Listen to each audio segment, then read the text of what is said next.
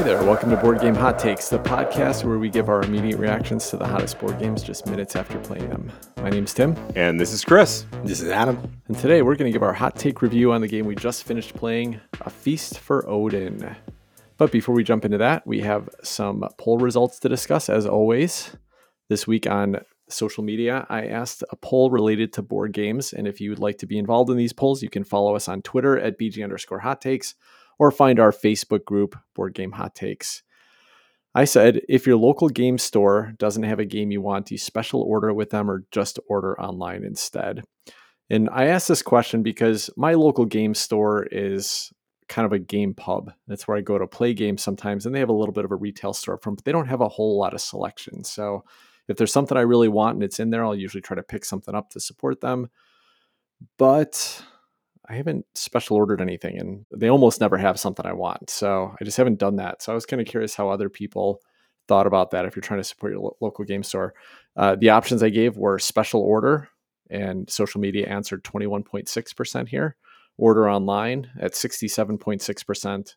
And I never shop local stores at ten point eight percent. How did you guys answer this? For this one, I put, I'll just order it online, I think. So usually I go to a local game store just to browse around and see if something catches my eye, if there's something novel, or if there's something on my like out of print list, my grail list. Maybe they have happen to have it in their used bin or stashed away on one of their shelves. I remember I went to a board game store in in San Francisco. I was up there a few years ago. I went to a nice little board game store up there, and they had a copy of Quantum.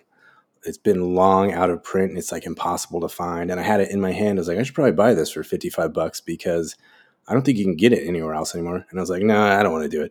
So I just put it back in. And now you can't find the game for less than, I don't know, one fifty, two hundred bucks or something like that. So it's not even worth the fifty-five bucks you could have paid for it. So you skipped a bit bullet on that one. That's funny. But yeah, I'm not going to special order from them. I'm just going to go online if they don't have it there, if they don't have what I'm looking for there. And uh, I just go to visit to see what they have and to smell the board games and to s- smell the B O of the other patrons in the store more often than not. And then I'm out of there and I'll go to Amazon or whatever to, to get what I really want. This was a hard one. I mean, I, I want to be a responsible consumer. I want to buy local. I want to go to my small local store. And that's usually the first thing that I do is go and look and see what they've got. And fortunately, all of my local stores, you can look online to see what's in their stock. But the reality is that if I can't find it there, I'm probably not going to go special order it. I'm probably just going to order it online because, I mean, as much as I try to be a responsible consumer, I am also a modern consumer. And I just cannot wait too long, as in more than a few hours, to get whatever the hot new game is. So I hate to say it. It's a little embarrassing. So I'm glad that Adam went first and said it. But yeah, that's me too. Well, and I, I kind of mentioned this, but the reality is for me that I just, I don't buy a lot of games. I don't rush out to get every game. I tend to pick up games when I just see them at a good deal. And I'm like, man, I've been wanting to try that game. So I guess I'll try it now. It's it's a, at a good price. And the local game stores by me are not ever at a good price. You're going to pay M S R P minimum. That's great. Like if I'm there and they've got a game I'm really dying to play, then I'll pick one up. But it's hard for me to justify going out and paying, paying full price for a game when you know in two months it's going to be in a discount bin on Game Nerds or, you know, thirty percent off on Amazon or something like that. So, uh, yeah, I... Um, Tim, you're always trying to optimize your board game shopping. I like it. Exactly. I don't know. It just makes me feel better when I know I'm going to get rid of that game in two months anyway. So, you know, buy it cheap and then sell it cheap. So here's how some people answered on our Twitter and Facebook feeds. Seth Gonzalez said, my closest gaming store is managed by someone who completely caters to their card collector playing clientele exclusively, and their attitude towards other tabletop players who browse the shelves or have questions can just go kick rocks. Screw that guy. I'm buying online instead. And no, Seth, Seth raised a good point here, right? A lot of people are like, yeah, you got to support your friendly local game store. But I've been in a lot of game stores, especially the ones that are focused around like, you know, collectible card games. And most of them are not very friendly. D- to be honest, I mean, I, it's just straight up. That's the reality. Like most game stores I've been in, the, the people who are working there, the people who are running it are not very friendly. So unless I'm going there and using their space regularly, I don't have any, I don't feel any obligation to supporting them. But there's a couple that I've been into where the, the patron, the owners are really, you know, super friendly, super helpful.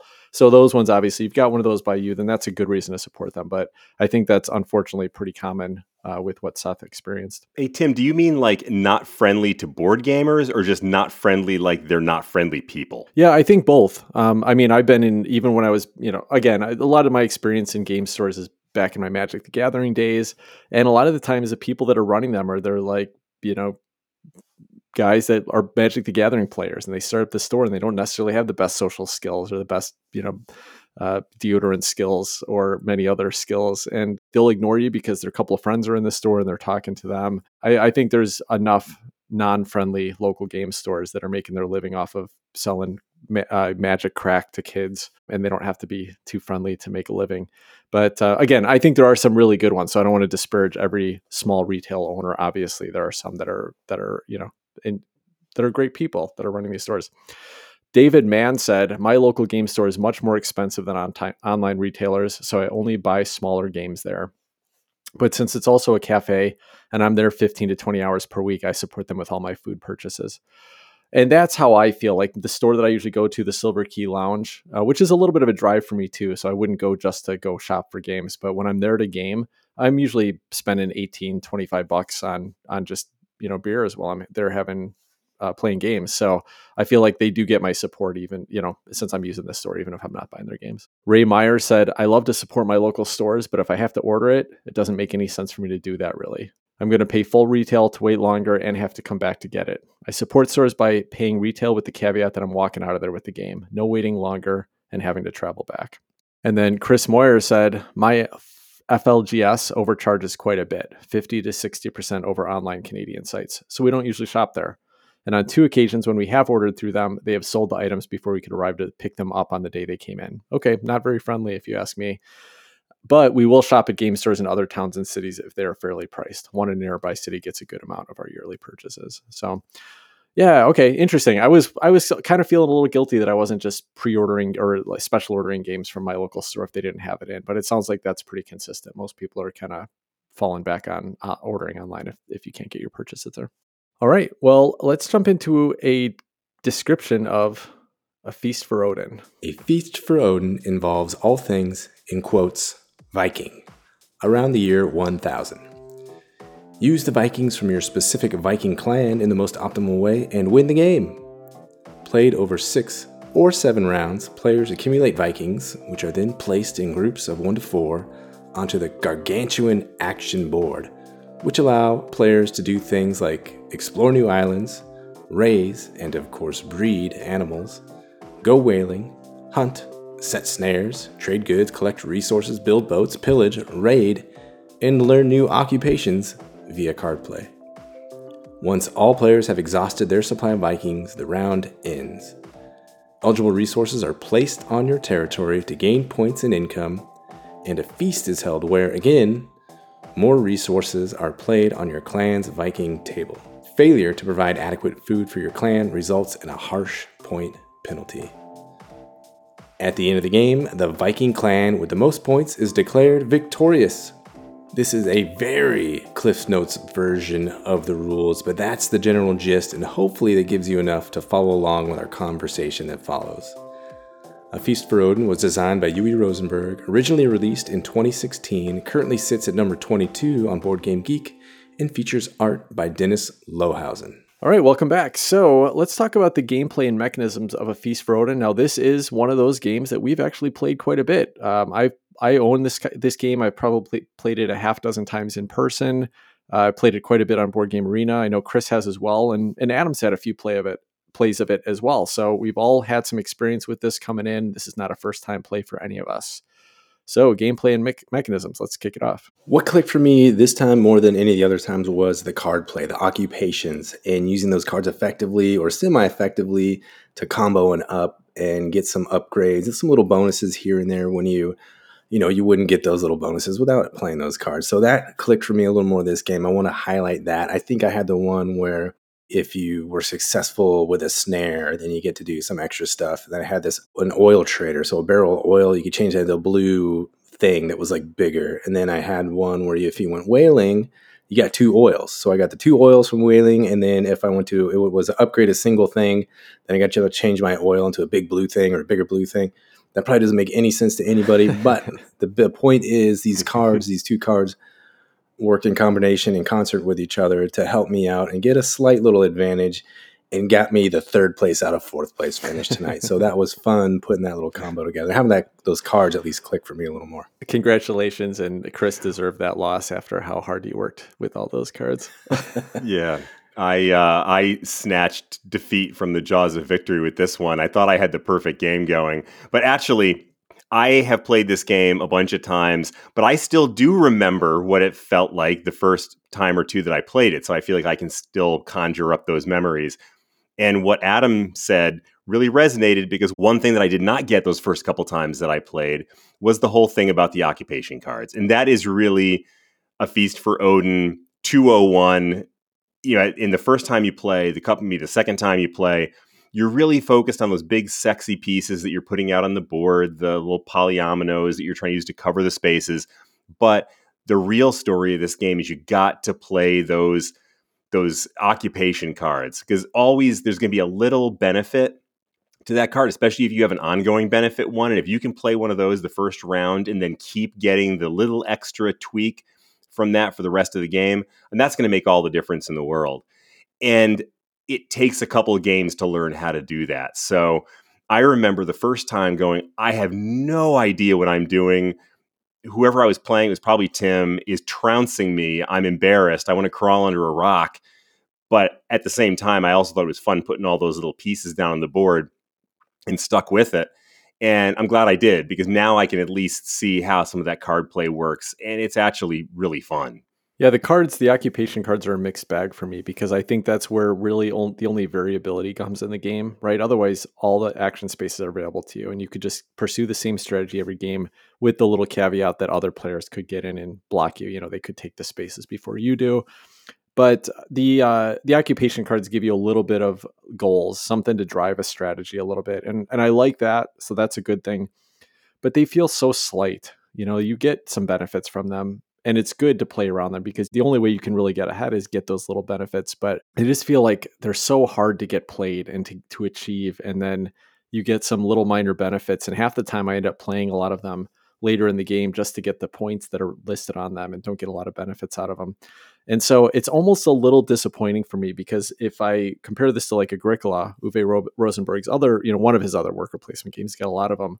But I love the occupation cards and the, and you know, the minor um, improvement cards in that game, where they feel much more impactful. They're much easier to get out and played, and th- that's where the fun for the game is. And I wish that you could get some of these game these these cards just out and active and and more impactful and effective. So it really felt like you had some variety in the gameplay more than they give you in this. So I like them. It's one of my favorite parts of the game, but I think that kind of shows a little bit where this game just doesn't give me quite enough variety, uh, even with those occupation cards. What those occupation cards gave me too was a place to focus in this game. Before, when I play, yeah. I'm just like, I don't know, am I going to go sail over to Greenland or Baffin Island or wherever and grab these other things and just get big blue pieces and try to fill up my board? I don't know what to do here. Am I going to try to breed some animals because the Uwe Rosenberg game? There's just so many different directions you can go in this game. So for here, I wanted to try to exploit those occupation cards and go down that path. So it gave me something to focus towards, which I appreciate. I like a little focus in my games, and that's where this game has always been like a little head scratching for me, was the one hundred eighty-seven choices that you can pick on this worker selection mat. So yeah, that's always a little perplexing me. And that's uh, maybe a little bit of a negative for me. It's just the unfocusedness. I guess it's almost some, some people call it like a sandboxy kind of a game, because there's so much you can do. Yeah, I mean, that is a huge thing. If you like sandboxy games, if you like having a lot of options, there's an excellent chance that you're going to find this game, I think, fairly appealing. But if that doesn't sound exciting to you, then this game is probably going to be a big bust, because that really, that's the story of it. And Tim, I think, alluded to this or said this out, outright as well, is that it is the same thing every game over and over and over again, other than those occupation cards, which is actually a big complaint that I have about another game that we've been playing a lot recently, and I know is for both of you one of your favorites, uh, Beyond the Sun.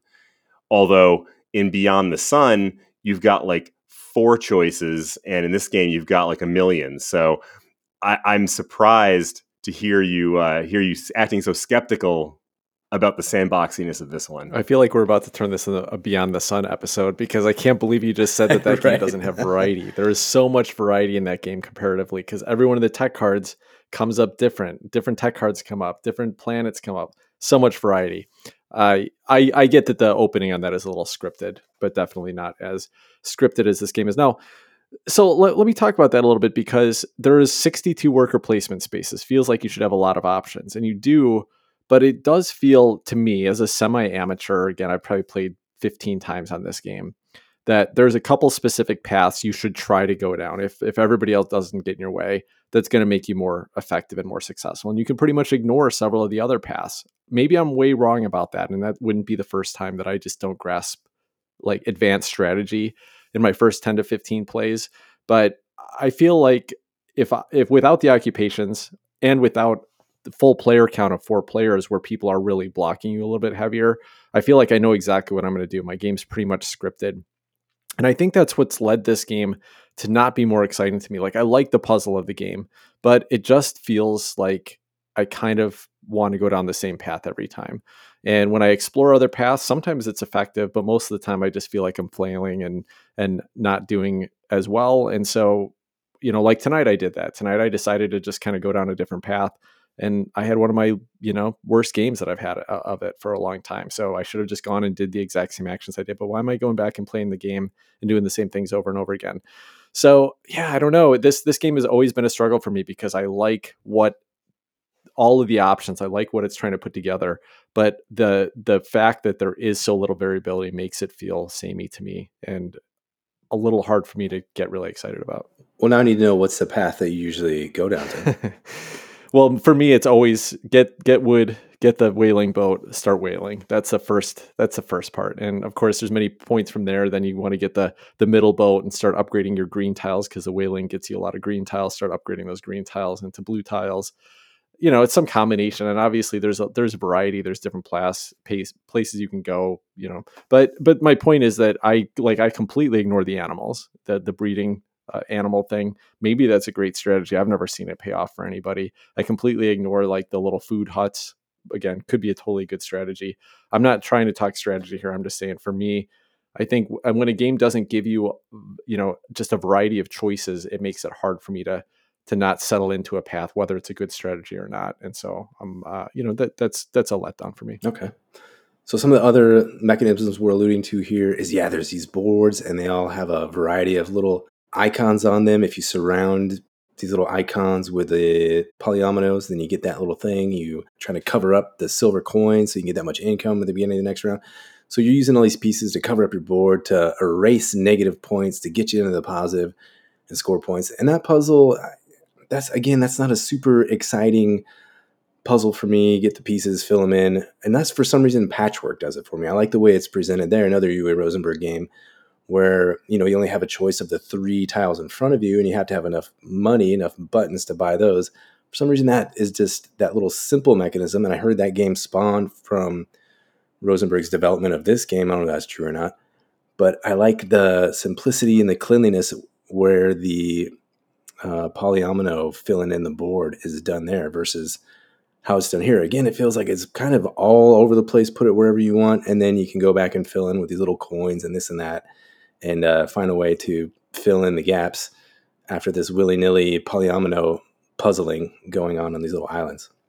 I love the polyominoes in this game, and I don't know why.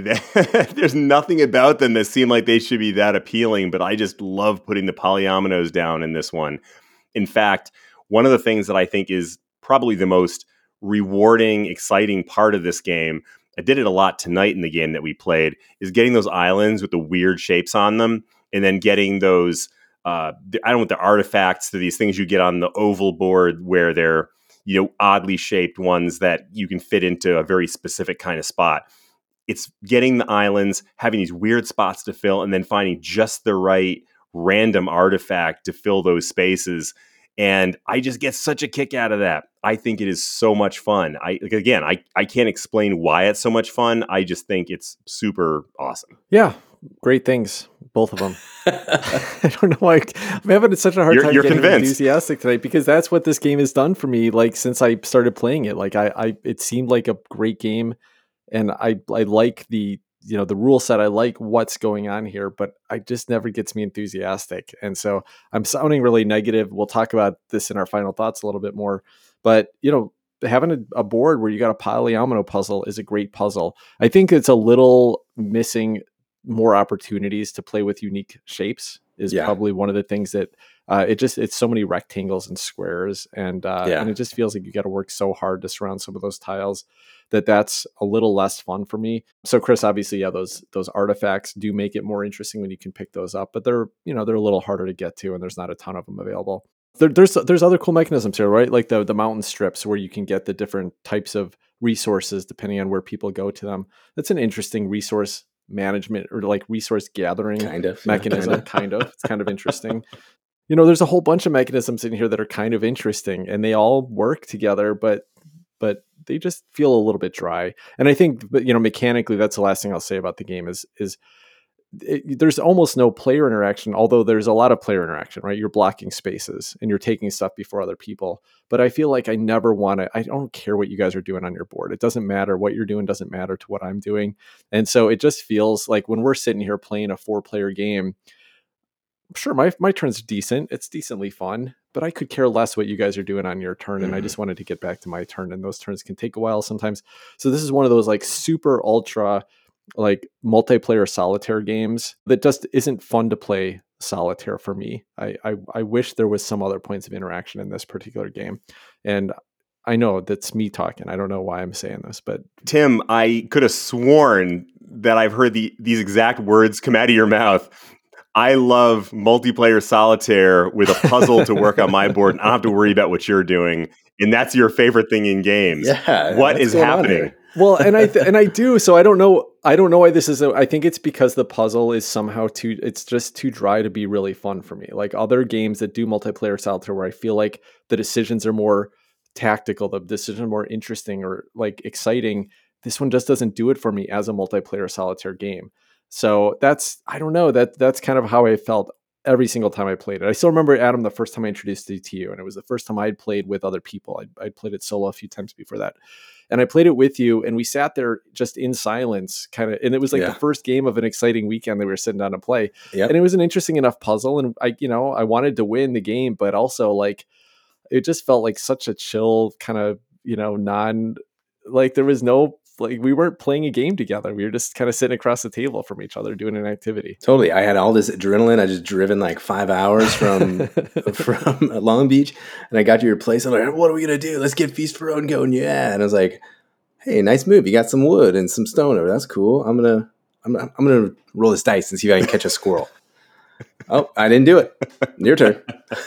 So, yeah, it was really just a very mellow, uh, you know, there wasn't, you're supposed to be Vikings, like going out and exploring these islands. And maybe Viking life is just pretty mellow and not so like glorious and bashing stuff and s- slicing. I don't know.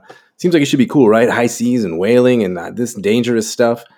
But uh, it doesn't necessarily capture that here in Feast for Odin for me. Yeah, I mean, it, how did Uwe how did Uwe Rosenberg manage to put together the one Viking game that has absolutely no violence whatsoever? And how did he manage to t- how did he manage to make the game that's this incredibly dry Euro resource management game that I like and Tim doesn't? It's like the world is turned upside down. Cats and dogs are living together. It's like what's no, happening I didn't here? Say- I didn't say I didn't like it, Chris. I'm just well, telling okay. you my thoughts on the mechanism. Yeah, no, I know. We haven't gotten to our final thoughts yet. Fair, fair enough. I'm, I'm exaggerating a bit there. But your lack of enthusiasm is is apparent. All right. Well, wh- why don't we jump into the... And, and listen, there's a lot of other mechanisms we could talk about here. But let's jump into the, the theme and production on A Feast for Odin. Yeah, so the I'll just start with the production. It's, it's Eurofair at its finest. Lots of chits. Lots of uh, orange, and then you can flip those to red, or is it red to orange? I can't remember the progression of these things. And then I know the green turned into blue, so you're kind of upgrading these things, and they uh, so it's like a you know one by two chits, and two by two chits, and three by two, and various lengths and widths of grid chip that you're going to be playing with all game and going back and forth, and then I, I don't know, is there anything fun? The resources, I guess the wood looks like little woods. It's your one hundred percent middle of the road, average, nothing spectacular Euro production. uh, but there's a lot of it. There's a lot of it in there. Yeah. I mean, I'm not sure that there's much more I can say about it because everything Adam said is true. I do like the fact the polyominoes are these big chunky tiles that, you know, they're good, big, heavy cardboard, and especially the oddly shaped ones are fun to manipulate and put on your board. Yeah, I, I think the production's fine here. I mean, it's doing a lot of stuff and it's doing it in a Euro-y way. It's a pretty high price point. I think I remember when I bought it, I bought it on sale for like eighty bucks, but I think the average price point is like ninety to one hundred on this game for what is, you know, a bunch of cardboard and wood, but it's a lot of it. It's a big chunky box.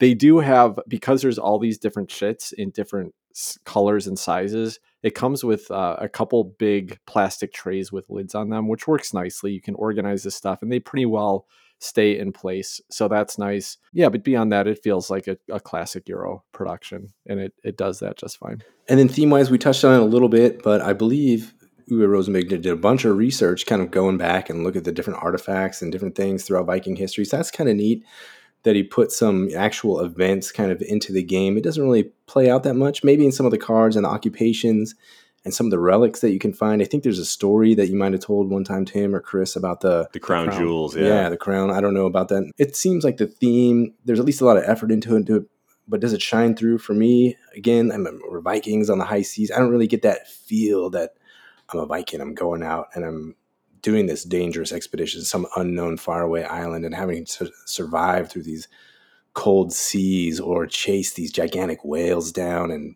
there's this risk of, you know, there's really no risk here, risk of failure. Even if you fail, you get your stuff back, you get to try again, and you get some bonuses anyway. I guess it's like you go out and you get experience, and maybe you'll do better next time. The risk reward, there's, it's just very, it's all reward, really, from what I can tell in this game. So the theme, again, a good effort in some ways by Uwe Rosenberg here on the game, and then in other ways a little bit lacking. Yeah, I agree with you, Adam. I mean, he put a lot of research into it, and he try, I think he tried to make uh, a world where you're doing the plain old stuff that, you know, Scandinavians would have done back in, I don't know, fourteen hundred or whatever the time the time period was here. See, I didn't even read the rule book recently to give you some actual, maybe it's eight hundred, I don't know. But, um, you know, I think that's cool, right? I mean, he think he did the research and tried to make a game about being a Uh, Viking, and uh, you know, there there is some dice rolling, so you get those exciting moments, but like you said, not there a lot go. of risk with them.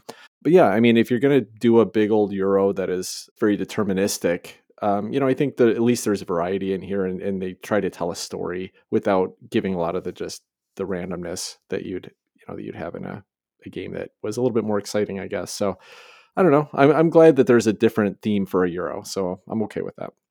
All right, well, let's ask our final question, and that is, would you request to play it? And I'm going to add a little special hint note on this one today, and that is that we're all getting together in a couple months in person, and I have A Feast for Odin, and I have the Norwegians expansion, which is supposed to be the best way to play A Feast for Odin. So we've played it tonight. Do you guys want me to bring it? Do you want to play it if we get together in person? There are so many great games that we're going to be bringing to Sedona. This one's going to be tough for me to pick this over the, I don't know, we're not even realistically what we're going to play twenty games.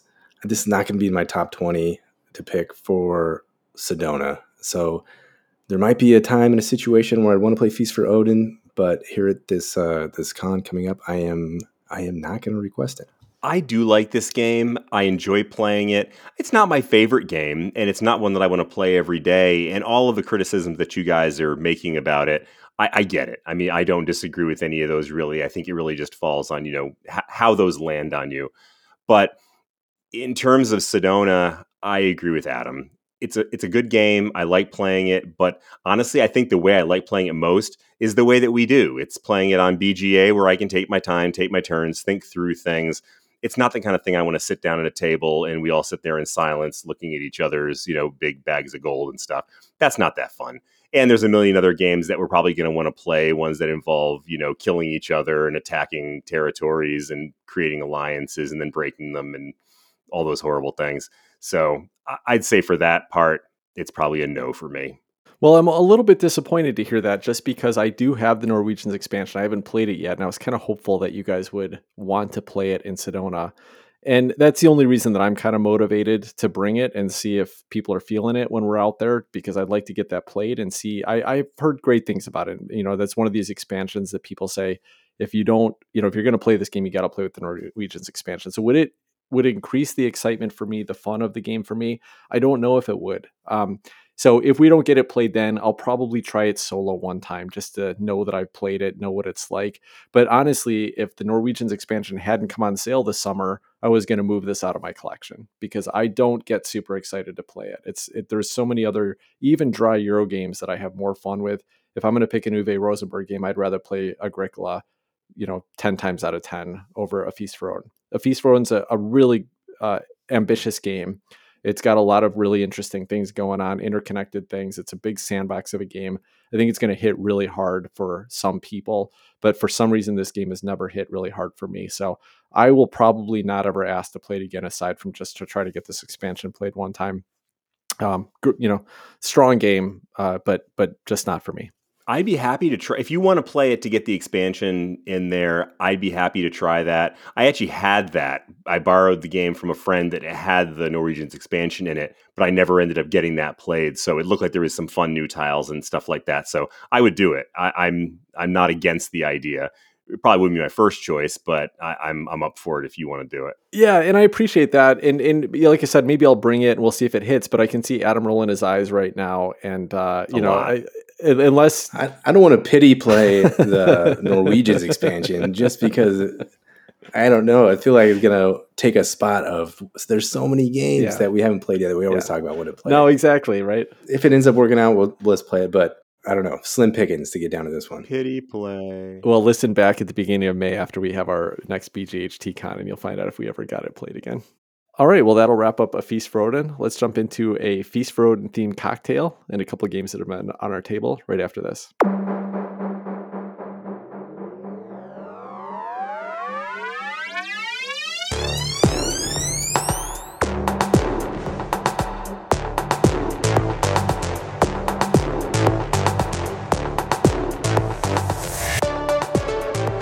Welcome back, Chris. What are we drinking in Scandinavia?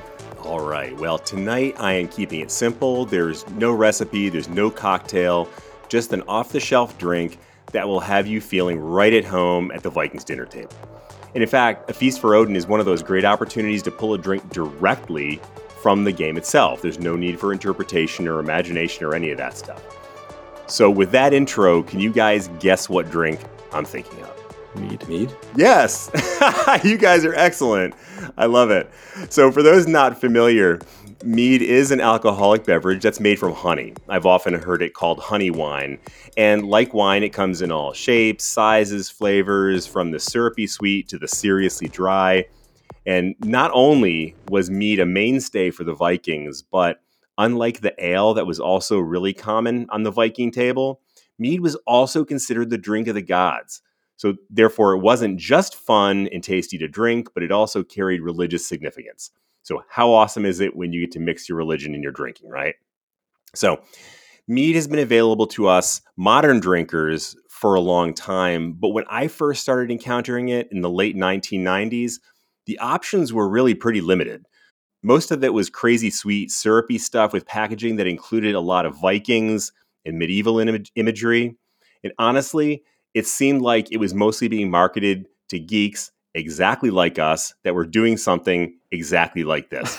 So aside from feeling completely owned, mead of that period, at least what I was seeing, was really not all that inspiring. But boy, has that changed. Like craft beer and cider and pretty much every type of alcohol imaginable, mead has gone through, dare I say, a renaissance in recent years. And small batch craft meaderies have popped up all over the country. And there's even a fair number of decent, relatively mass-produced meads that you can get your hands on if you have a really good local grocery store, usually the high-end kind of place. And unlike the old-school mead, the new stuff is really complex. It's varied and it's interesting as anything in the craft beer world. So I have to give a special shout out here to listener Seth Gonzalez, who I think actually came up. This is your second mention in the show tonight, Seth, so good for you.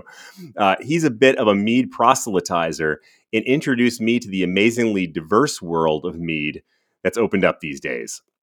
I knew a little bit about it, but this guy knows a lot about it.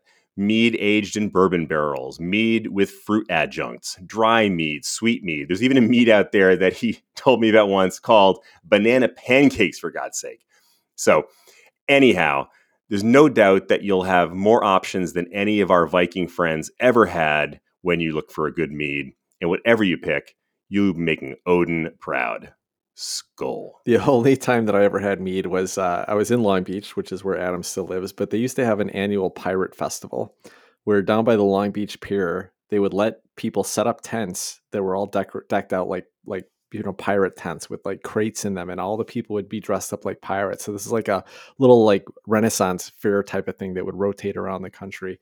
And the only thing they served on the pier uh, as a drink was mead. You couldn't get beer or anything like that. So you could get mead. And I tried it, and it, it felt like a light beer. But again, this might have been a cheap, you know, not not a great mead. I don't know. Still better than water. So I think uh, I'd try some more. Well, first of all, I remember the Pirate Festival. In fact, I remember one time sitting down on Second Street, which is the little place where all the restaurants are. People sit out on the patios and, and eat their dinner. And it was the same weekend as Pirate Weekend that they were also having a Pokemon carnival, festival, whatever you call it, conference at the Civic Center. And so walking down the street at the same time, I saw pirates and like, what's that guy? Pikachu. Pikachu, Pika- Pikachu walking down the street together. So I do remember that. But the reality is, if you got it and it tasted like a light beer to you, they probably just gave you a light beer. It should have tasted like me. Well, no, it tasted. It didn't taste like light beer, but it tasted like what light beer is to me, which is like basically slightly flavored water. That's that's kind of what it reminded me of. It did, but it did taste different. Oh, I got you. Adam, have you ever been to the Pirate Festival in Long Beach? I have not. I've been missing out. I'll keep an eye out for that one. Yeah, you'll have to. You got to go at least walk the pier. I used to run down there, so I watched when they were setting up. But people really like they get these yep. old like rundown, you know, tents and and you know everyone's decked out and they got the big metal mugs and they're sitting around in their pirate boots and their pirate hat and their patches, and it's kind of a spectacle. It's pretty cool. Sounds pretty sounds like I need to go check it out. Yeah. It's something. All right. All right. Well, let's get into some games we've been playing this week. I brought Capital Lux two back to the table, far away from the glare of Chris and maybe the glare of Tim. I think Tim enjoyed this one, but I know Chris doesn't like doing small basic algebra for whatever reason in his games. So he avoids this one as much as possible.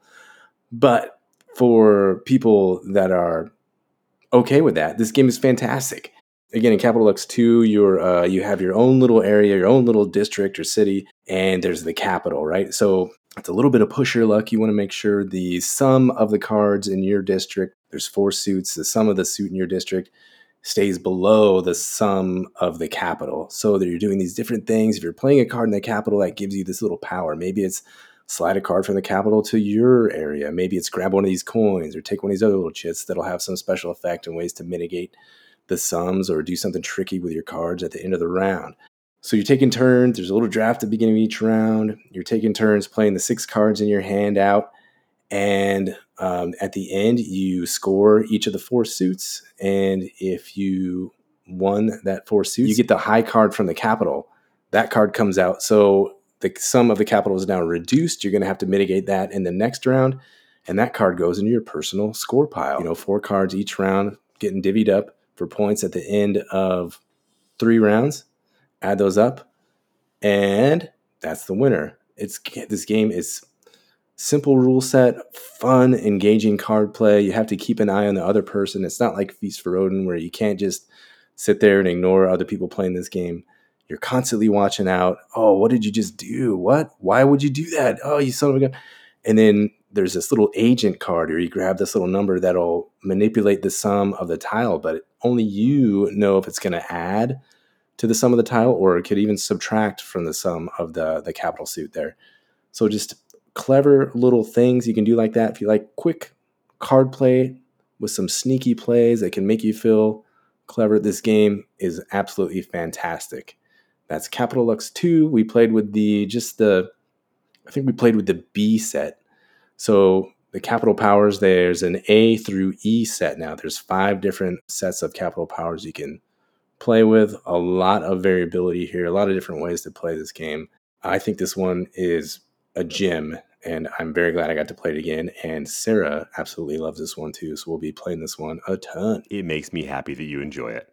Yeah. So I was just going to ask if Sarah liked it. That's awesome. I'm, I hope you guys get back to it. So if you are interested in hearing an actual description of the game that doesn't sound like my description of Fox in the Forest, we covered this in detail in episode fifteen way back in November of twenty twenty. So when I go back and listen to one of our early episodes, we did a whole episode dedicated to Capital Lux two.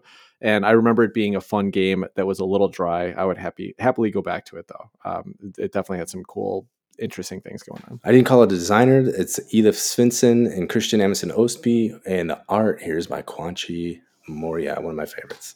Yeah, and one of the things I remember is we, we played this originally, I think, on Tabletop Simulator, and then Adam recently posted a picture of this on his table, and it is one of the prettiest games that I've seen, especially for a small card game. So, so artwork definitely deserves a call out. And if you want to hear another description of it, Tim seems to have forgotten this, but, and this is almost a direct quote, not exactly, I'm sure, but Tim called this Basic Math, the board game. Well, maybe I need to go back and listen to episode fifteen. All right, well, what's been on my table this week is I got to play another Steffen Feld game, and I feel like our On the Table segment is my Steffen Feld uh, Masterpiece Theater recently, because that, that seems to be what I talk about the most. But I got to play In the Year of the Dragon. This is one of Steffen Feld games from way back in when was two thousand seven. The artists were Harold Liske and Michael Menzel. And uh, this is one of the least attractive productions I've seen on a game, and that's saying a lot for a Steffen Feld game. And let me tell you about the description of this. This says, players take on the role of Chinese rulers around the year one thousand. The game plays out in twelve rounds, with each round representing one month in a year that seems to go from bad to worse. Disease, drought, and attacks from the Mongols may claim lives, but make sure you have enough money to offer a tribute to the emperor. Does that sound fun to you guys? No. This is no. Immediately to my avoid list. Well, let me tell you that you would be wrong, because this game is a blast. It's super fun, and I did not expect it. I thought it was going to be punishing. And it is so streamlined and so fun, and it is punishing, but it's manageable. And it's all about risk management. It's played over twelve rounds, and every round has an event, and all the events are laid out on the board at the beginning of the game. So you know what's coming over the rest of the game. But the first two years are peace. There's nothing that's going to happen. So you have a little time to plan. Now, the way the game works is it's played in a couple phases, but they're very simple. First, it's a simple action selection mechanism. The there are uh, seven tiles that can be t- taken, basically seven actions that can be taken. And each of these actions basically represent one of the things you're going to do to mitigate one of the disasters. So, for example, one of the actions will let you get food. And then one of the disasters is drought. So, or uh, yeah, I think it's uh, drought or famine or something like that. And if there's famine, then you need to have a certain amount of food to pay the people that you've got in your palaces. And if, if you don't, they die. So anyway, there's these seven actions, and they're going to be split by the number of players. So we played a three-player game. So that means you had a set of tiles that were three tiles, one set that was two, and one set that was two. And each player is going to take, in turn order, their little dragon token and put it on one of those sets. So if, I, if I'm the first player and I put it on the three set, I get to take one of those actions. The next player can take one of the other sets of actions for free. And they're going to get one of the actions out of the set. But if they want to take one of the actions that are in my set, they have to also play three more coins. Everyone can't decide, hey, I'm going to collect food this time because the famine uh, disaster is coming up. If they do, they better have prepped the turn before to make sure they have enough coins to do that. And that's kind of what this whole game is. After you take these actions, though, then you get to recruit a, a person, a, a worker that's going to go into one of your palaces. And these workers are, you, you just get them. They're free. And based on their uh, what they do, they're going to basically supplement the actions that you took in the previous round. So I mentioned that that one action lets you take a food. But if you have this extra worker, the rice, uh, I think it's like rice farmer, then you're going to get three food when you take that action. So each of the workers you collect and build into your palace is going to help supplement these actions and make them stronger. But you also have to build your palace to support more workers, because at the start of the game, you can only hold four workers in there. So one of the actions you would have to take would be to add more palace levels, but that means you're giving up getting some of the resources you need to prevent one of the disasters. And there's also, you know, issues where, like, you have the more palaces you have, the more people you have to feed, the more um, palaces. If you leave a palace empty at the end of the round, you there's decay on it, so you lose one of the levels of the palace. So everything in this game is about planning, prepping for disaster, trying to set yourself up. And it's so much fun. It's like this little engine builder that is just constantly like, okay, I got to think three rounds ahead. But the rounds are quick, they're breezy, they're simple actions, and they're fun, tough choices. A couple of the actions, aside from just being disasters that are the kind of the events, instead of just being disasters that would wipe stuff out from you, then those are places where you can actually get points. And the end game goal here, of course, is getting points, but you can only go for points when you can actually afford to not die. So like there's a fireworks festival, and if you can collect fireworks, the person who has the most fireworks at that event is going to get six points. Second place is going to get three points. Everyone else gets none. And that's a huge swing in this game, six points. So you got to be planning for that. And there's a couple other actions you can take that just give you points, but can you afford to give up getting one of the things that's going to mitigate a disaster? This game was a blast. Chris, a few episodes back, you asked me what Steffen Feld game should you play since you've only played the Castle of Burgundy. And I mentioned Notre Dame, and it's a great game. This, I don't know. I think you guys might like it, except for Adam's aversion to having people die on him. But this was a really fun game. And it's so it's so breezy. It's so streamlined. I don't know. It's it's I, I, I can't recommend this game enough, as ugly as it is. I would love to give this one a try. But having said that, I am super pessimistic on this one. It sounds like every other Euro game, there's going to be some action that happens. You got to mitigate some stuff, or you're going to be able to get enough points in the meantime while trying to survive this other thing. Let's trade some stuff for some stuff for some stuff and see how it goes. Isn't this like Spirit Island, except you're like going for points? Or is this except competitive, and you can you can take the actions that you know the other people need to stop them from getting them and make them lose people. So very interactive, very impactful on what other people do. I don't know what to I don't know what to say. It, it surprised me. I had fun playing it. How does it compare to the Le Bois de Jeu game? Um, Outlive. Outlive. How does it compare to Outlive? Yeah, it doesn't feel as thematic as Outlive at all. This feels a, a tad bit more abstract, and and. You know, I don't know. There's something about losing a cardboard shit that isn't as painful as losing a a, a person that you you know that's surviving in your radioactive in, in uh, your, uh, hardened shelter. Yeah, exactly. So I don't know. It doesn't it doesn't it doesn't feel as painful to me, but I did pretty well in it as well. And so like I didn't have as much loss. I was talking to somebody else who, after I played it, and telling him how much fun I had, and he's like, "I'm I'm surprised you liked it that much, because I've literally seen people end that game with no people in their palace. Like they just they couldn't like they just could not because the the thing about it is is that your engine building is the people you collect, and if you don't do well, then you lose people. And so I think there's a good opportunity that if things are going poorly, they could go really poorly. In our game, everybody did moderately well. And I did a little bit better than the other players, but nobody was hurt that bad. We all had people left. We all had stuff that was going on and, and strategies to work towards. So maybe it depends on exactly how that gameplay goes. I just, I found it a ton of fun. I thought it was a great game. I can almost see the thought bubble over Adam's head. Outlive with no theme. Man, I want a piece of that. It sounds so stressful already. I'm already like reluctant. Well, it's a lot less fiddly than Outlive, I'll tell you that, but it is a little bit less dramatic. Okay. Um, yeah, it, it, it didn't feel the same. Both wonderful games. I think you probably enjoyed this one a little bit more, Adam, to be honest. It's got a little bit of take that, a little bit of a little bit of push your luck, a little bit of like, well, if I don't plan for this next round, as long as somebody else doesn't take that action, I'm good. And you hope they don't. But if they're watch, if they're paying attention, they know you need okay. it. You might be in trouble. So that sounds pretty good. Yeah, I think I think you probably enjoyed it a little bit more. Yeah. Yeah, I have to admit, there's nothing in that description that you just gave that makes me want to play this game, other than saying that it was really good, because that's the thing. When you describe Euro games, yeah. they always sound the same. They sound like the same game over and over and over again, and some end up being really clever and really fun, and some end up being really unclever and really unfun. So I I believe you that this one has the capacity to be a lot of fun. I would I would love to try it to see if it transcends its description. Well, I will tell you, there are not a lot of games that I, on my first play throughout the game, I say many times, wow, this game is really good. This game is really hmm. cool. And this is one of those. And Steffen Feld's done that to me a couple times, but I don't remember feeling this way for a long time on a game. And so at least for me on a first play, I'm really excited to go back to it. And I think it'll become a staple in my play group and something that I'm going to be happy to go back to anytime. We'll see if it holds up. I do think there's a little potential in it that it could get state a little stale if you played it, you know, a lot frequently, but who does that in today's modern board game hobby anyway? You, you know, you're going to get this out once a year, and I think it's going to be really exciting to explore one or two times a year. Cool. Fair enough. All right, cool. Well, before we wrap up today, I just want to call, uh, call out a couple listeners, give them a little shout out for being super nice and leaving us a positive re- review on Apple Podcasts. We got two reviews this week. The first review today was from Epigon seventeen. and their title was Great Podcast with Great Hosts, Five Stars. This is a really fun board game podcast. The hosts are enthusiastic and great to listen to. I like hearing their opinions on lots of games, especially games that have been around a while. I love hearing first-time opinions on games that aren't the new hotness. That having been said, they're all very wrong about Endless Winter.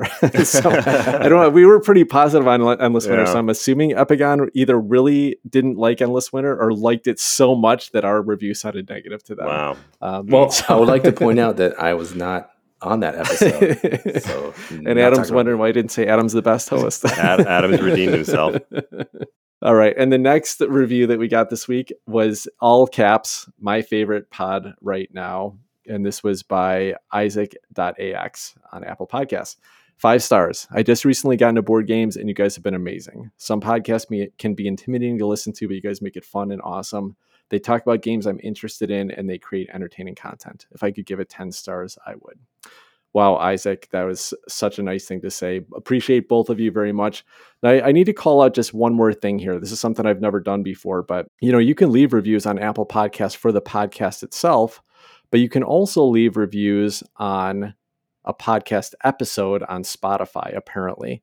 This is something I've been seeing pop up. I think this is a newer feature where once in a while someone will say, hey, that was a great episode. Thanks for mentioning this, et cetera. And I had to call out this one episode because Joe Staskwicks said, this is on the Endless Winter episode. And he left this review on this episode. He said, great episode about some games I love. Thanks again. Also, Chris is the best. Hey! So, so just to, to I finally give got a vote. Shout out. uh, so thanks, Joe, for that. And uh, maybe I'll, I'll try to read these out when I see them up before we do, before we do our reviews, if uh, if they're a general comment. So I want to give one more shout out here because we don't have any credits in our show. And I've spent a lot of time thinking about our audio for the last couple of episodes because with Adam not around, I've been doing the editing. And the music that we have on this show is so much fun. I, I find myself humming our little theme song as I walk around the house. Every time it comes on, my son is like, oh, that's so good. I love that. And I'm not sure if we've ever mentioned it, but the music in our show was written and recorded by Adam. And I think he just deserves a, a little pat on the back for that one, because at least to me now, it's like that, that sound comes on and I just immediately think of it. I think of our show and I just so enjoy what that brings to the uh, to the episodes. Thanks, Chris. I'm uh, I just got my computer set up all again with the audio going, and I'm hoping to write some new little ditties, incorporate that into the show upcoming. So we'll see if it uh, passes muster. We'll get a couple new little little jingles on the show. Yeah, and we're about two and a half years in, and I still remember the day that uh, Adam and I were kind of talking about producing the first episode, and I said, hey, why don't you go out to one of these, uh, you know, music, like, you can purchase this this music site and find something that's going to be a good clip to edit in here. And I didn't get a response from him for a few minutes, and I was like, oh, wait, Adam's a musician. I was like, Adam, did you want to... Do you want to put together some music for this show? And he's like, yeah, that's what I was thinking. And the first, the our opening music is still the music that Adam uh, composed for that very first episode and has been with us ever since. So uh, two and a half years in, maybe it's time to switch it up, Adam. Maybe you got to, you know, put something new out here. I'll try to get the creative juices flowing a little, see what pops out. All right. Again, thank you so much, everybody, for listening. And thanks for leaving us positive reviews. If you like the show, please rate and review us on Apple Podcasts. And even more importantly than that, with I think within the next couple of weeks, the Golden Geek Awards are going to be coming up on Board Game Geek, and pay attention to that. If you do see it come up, there is a uh, category for Best Podcast, and we would love your nomination this year. So go out and vote for us on Board Game Geek for Best Podcast. And uh, until next week, take care, everybody. Good night, all. Bye-bye. I, did I talk about Capital Lux two? I think we Recently? did a whole episode on it. No, we, no, we did, but I did. We did a whole episode. I don't, I don't think you've mentioned. I don't remember you mentioning again. So feel free to mention again.